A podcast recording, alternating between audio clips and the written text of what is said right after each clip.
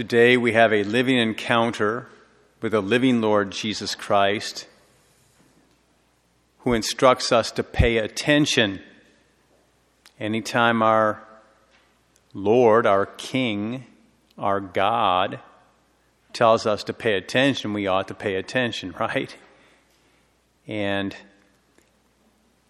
he goes on to state that God will secure the rights of his chosen ones. That's all of you. The ones who call out to him night and day.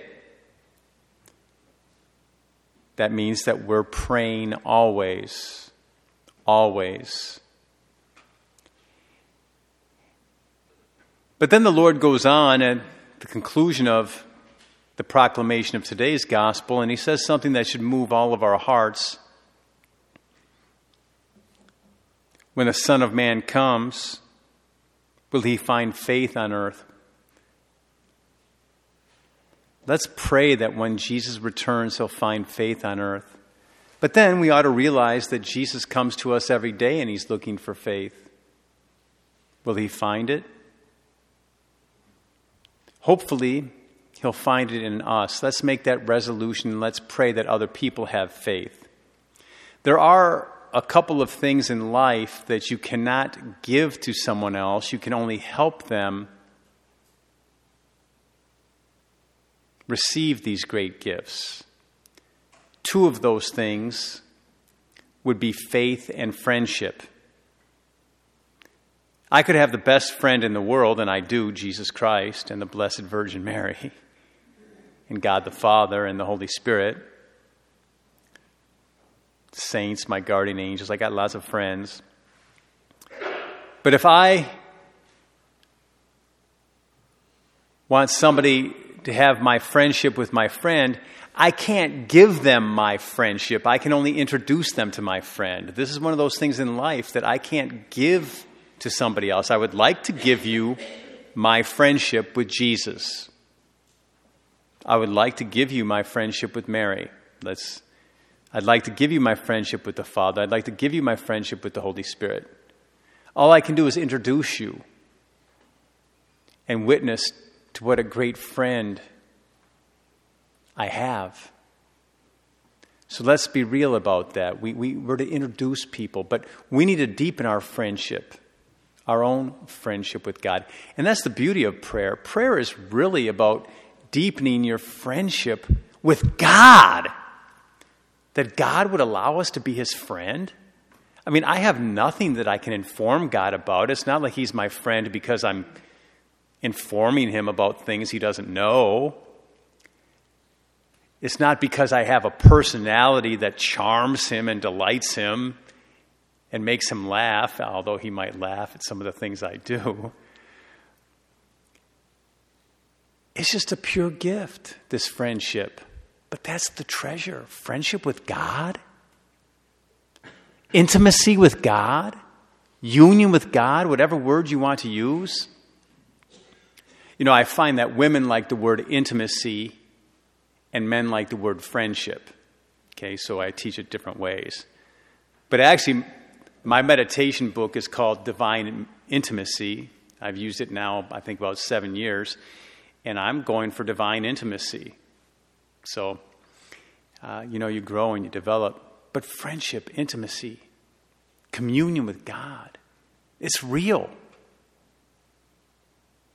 The other thing that you can't give to somebody, you can only help them with, is faith. I would like to give you my faith, but I can't give you the faith I have. I can't take a syringe and withdraw some of my blood and then shoot into you my faith. Right? Can't do it. I wish that I could have that faith of all these great saints. You know, I wish there was a, you know, a, a shot of like the, the faith of the Blessed Virgin Mary, and I could just, you know, put that faith right in me. Oh, I'd be the happiest man on earth. But that's not how it works, right? Right? But I can have people introduce me to faith and help me deepen my faith. In fact, we need each other to have our faith and our friendship grow. That's what we see in the first reading in a certain way. You see that the chosen people, remember we talked about the chosen ones in the gospel. The chosen people were the Israelites, were the new Israel. Anytime you hear Israel, you think of the new Israel, the Catholic Church, right? They were to go to battle. Thank God they obeyed God. Moses obeyed God. He did what he asked him. Moses was known as a friend of God. He was known as the meekest man on earth at the time. He was trustworthy. He did what God asked him, but he went to the top of the mountain where during the battle he was supposed to hold his arms up. And while his arms were up, in a sense, in a position of prayer, the chosen people were winning the battle. But we're also shown that we're all limited and weak. And so Moses' arms would get tired and they'd start to fall and they'd start to lose the battle. What was the answer?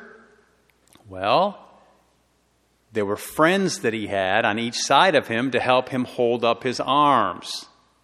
We need people to help us in our journey, to hold us up. That's the beauty of the Catholic Church. That's the beauty, especially of religious communities. When you do give good example to each other, but realize your bad example also hurts the community, makes their arms kind of fall, and we lose the battle. But we encourage each other. We need each other. We need to pray always. We need that encouragement. When I, when I come here and I, I see the Knights of the Most Holy Eucharist with adoration and, and prayer and love of the liturgy, it really encourages me, it strengthens me. When I see all of you who attended this conference and you're here for three conferences a day, listening to the same voice hour after hour after hour. I mean, really? That's, that's admirable. Going into silence. Some of you may have never had a silent retreat before. Going into silence. But we support each other. We see everybody else doing it, and so we, we follow, you know. We need each other. We're connected. We're one body. But let's remember that friendship with God and faith, they go together. And we need each other to support each other in the continual growth of that friendship and faith. And that friendship and faith grow through prayer and love. I, I want to share with you a life changing teaching for, in, for me from St. Mother Teresa Calcutta. She has a famous quote Okay, she has this little business card. She'd smile. Here's my business card. You know, Mother Teresa, business card, right? On the one side is the quote The fruit of silence is prayer. The fruit of prayer is faith. The fruit of faith is love. The fruit of love is service. The fruit of service is peace. Then it says, God bless Mother Teresa. Okay? And by the way, when mother would be signing things, people would ask mother, What are you doing? And she was praying and loving always. So when she was signing her name, they'd ask her what she was doing. She said, I'm doing 20 acts of love. And if you count Mother Teresa MC, there's 20 letters. Everything was done with love. Don't waste a moment.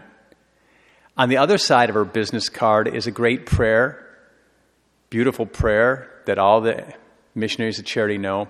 Mary, Mother of Jesus, be a mother to me now. I love that prayer. Mary, Mother of Jesus, be a mother to me now.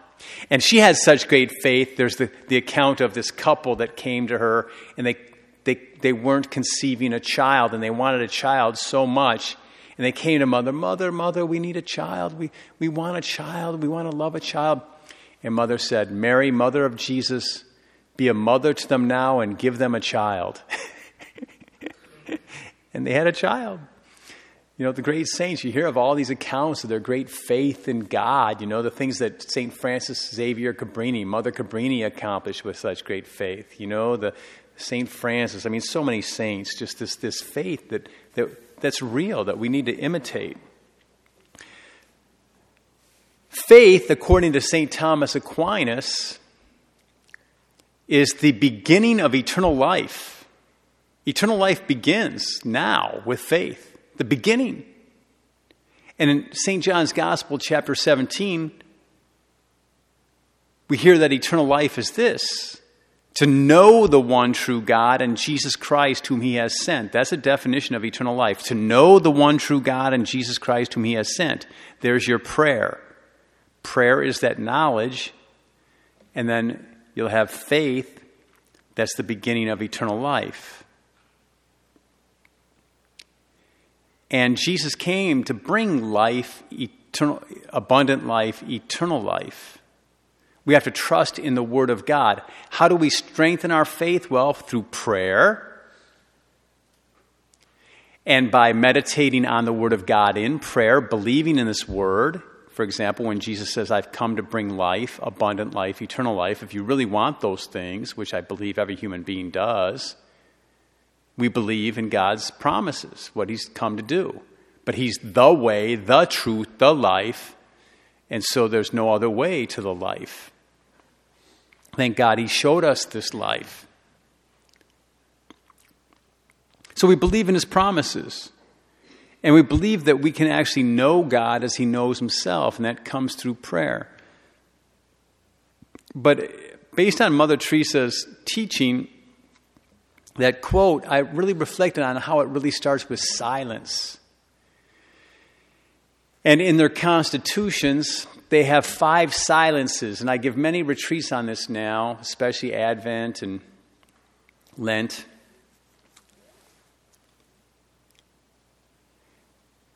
The five silences are the silence of the eyes, the silence of the ears, the silence of the mouth, the silence of the mind, and the silence of the heart.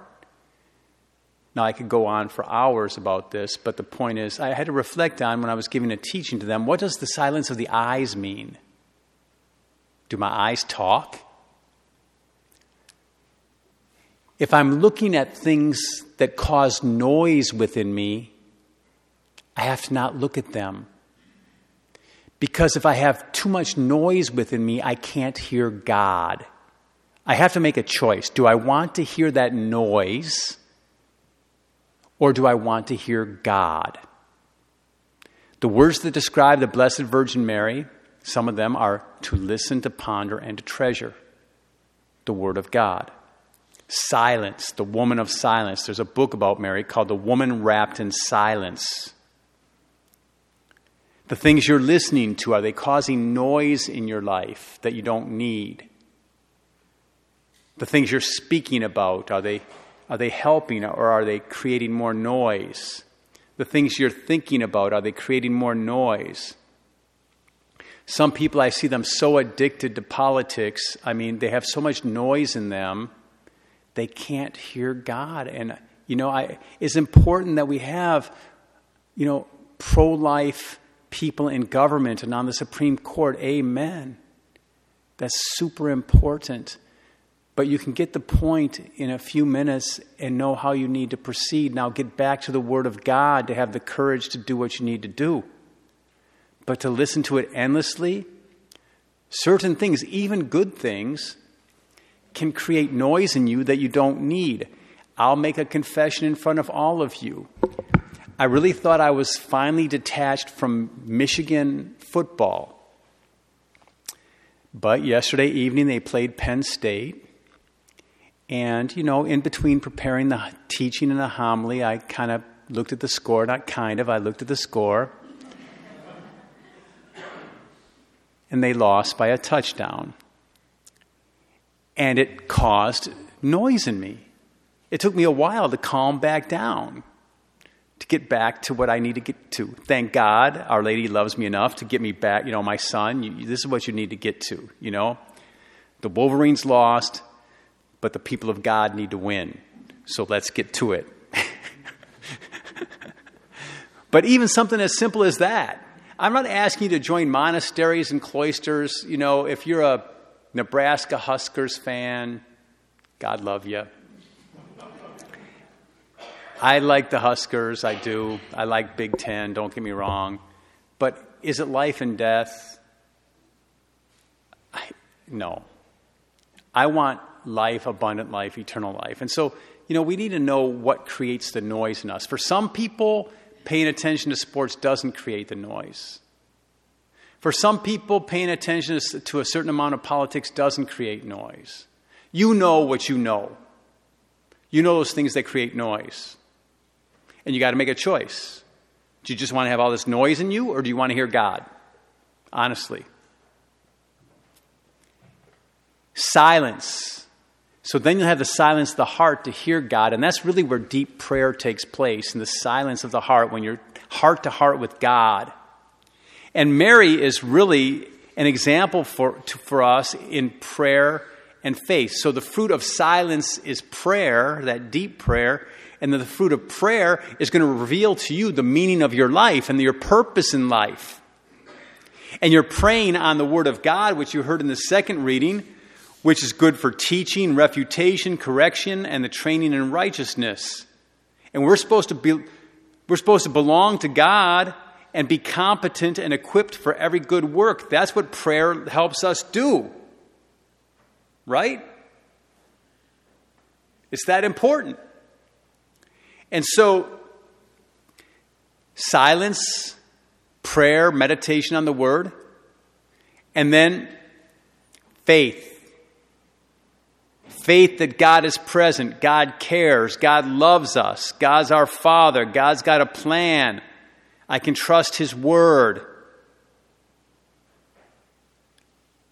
Praying the Scriptures by praying the Rosary, and then I can grow in my relationship and my faith. I grow in my faith And I learned to live a life that's theocentric, not egocentric. That's one of the main choices to make. Am I God centered or am I self centered? It's either or. Just like, do I want noise or do I want to hear God? Do I want to center my life in God or do I want to have my life centered in me? We have free will. Now, I'm sharing this with you because I love you. Okay? Sometimes I preach this, you know, just to, I don't even know what church I go into because I travel all the time and, and I walk into all kinds of different situations. It's pretty interesting sometimes when I'll, when I'll talk about the, the need for silence, for example, and prayer and faith. You know, uh, and I'll, I'll, mention along the way, you know, if you're watching, you know, like three hours of news and, uh, you know, it's creating a lot of noise and, you know, it, is and, and I don't know what they heard. I know what they heard, but but I know what I'm saying, and they'll come out and go, "It's not right that you're sharing your political positions, Father." Like, I talked about being silent. I belong to the kingdom of God. I'm proclaiming what Jesus Christ proclaims. That's what I'm concerned about. But for you, the faithful, as well, we need each other to even go to a higher level silence, prayer, faith. Because then the faith is going to lead to love, and the love is going to support your silence, your prayer, your faith. And love is ultimately what carries the day and transforms everything. And then it's going to lead to service, and that's going to bring peace. So, to conclude, what I really, there's so many things I could share with you, but what I want to share with you is that bottom line is what it's all about is we're taught by this widow to have confidence in God and be persistent in prayer. Confidence in God and be persistent in prayer. And ultimately, it's about a right relationship with God. A right relationship with God. What does a right relationship with God include? Putting it all in. Give God all, all your heart, soul, mind, and strength. A right relationship with God includes relying on God, not on our own strength, not even Moses. And Moses was one strong guy. Remember when he was going across the desert and he came to the well and, and uh, he had to, he moved that big stone to water the sheep. Remember when he was running away from Pharaoh? I mean, Moses, he, he, he walked up Mount Sinai a couple times and he stays up there 40 days. I've been up Mount Sinai. It's, it's quite the climb. In fact, we had to ride camels three quarters of the way up and then walk the last 700 something steps. Wow. Moses was strong, but his arms started getting weak. we can't rely on ourselves, rely on God. A right relationship with God includes being grateful, grateful for your blessings, being grateful for the Catholic Church, being grateful for the forgiveness of sins, grateful for the Eucharist. A right relationship with God includes selfless service. A right relationship with God includes always being ready for God. A right relationship with God is persistence in prayer. But I do want to make a point about that. When we pray, our prayer is not to persuade God. We're not persuading him. He's the immutable one. He's the God. He's all powerful. He's all knowing. We don't persuade him. Give me what I want. The key is that He's going to transform our hearts to receive what He wants to give. And what He wants to give is the best. He gives Himself. He gives His friendship. He gives intimacy. He gives union. He gives us Himself in the Eucharist. He gives us the Blessed Virgin Mary. He gives us each other to support each other. Every good thing comes from God. So the more we pray persistently, the more we'll be attuned to God's will and accept and trust that He'll answer our prayers according to His will. And so the question Jesus asks really is when He comes, will He find faith in your heart? Because that's what He's looking for faith in your heart. And then if you have faith in your heart, then you'll help other people have faith in their heart. May you carry out this important mission by living a life of making right choices and living in a right relationship with God, choosing to hear God, to listen, ponder, treasure, to learn from Mary how to do that, to learn how to stay in prayer always, how to live a real life of faith, a wonderful life how to really love and how to really serve and how to really be a peacemaker so that then you're truly a child of God. God bless you all.